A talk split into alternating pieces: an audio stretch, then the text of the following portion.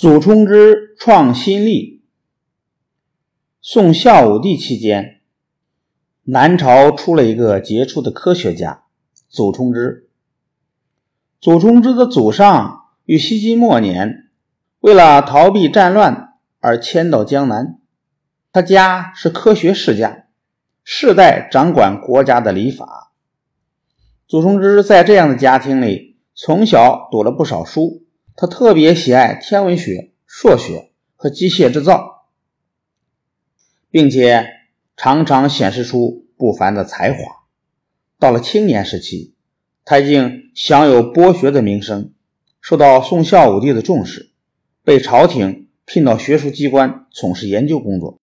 在数学上，祖冲之把圆周率数值准确推进到小数点后七位，成为世界上最早把圆周率数值推算到七位数字的科学家。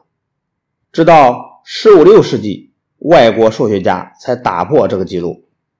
中国当时是以农业立国，有着重视和研究天文历法的传统。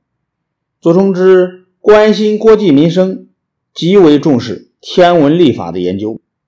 当时朝廷采用的是元甲历，它是天文学家何承天编定的。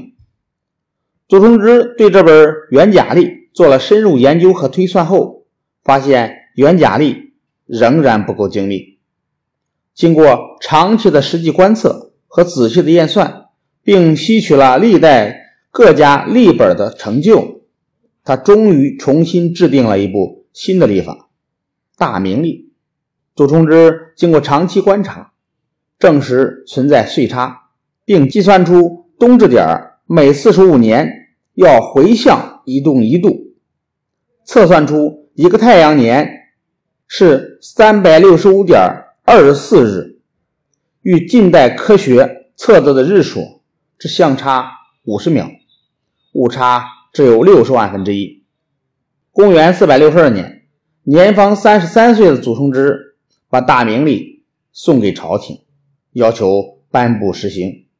宋孝武帝命令懂历法的官员对他进行了讨论，随即爆发了一场革新派和保守派的尖锐斗争。